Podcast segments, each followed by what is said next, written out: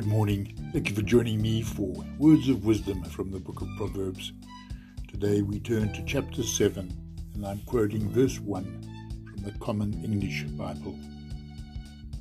My son, keep my words, store up my commands within you. Thank you for listening.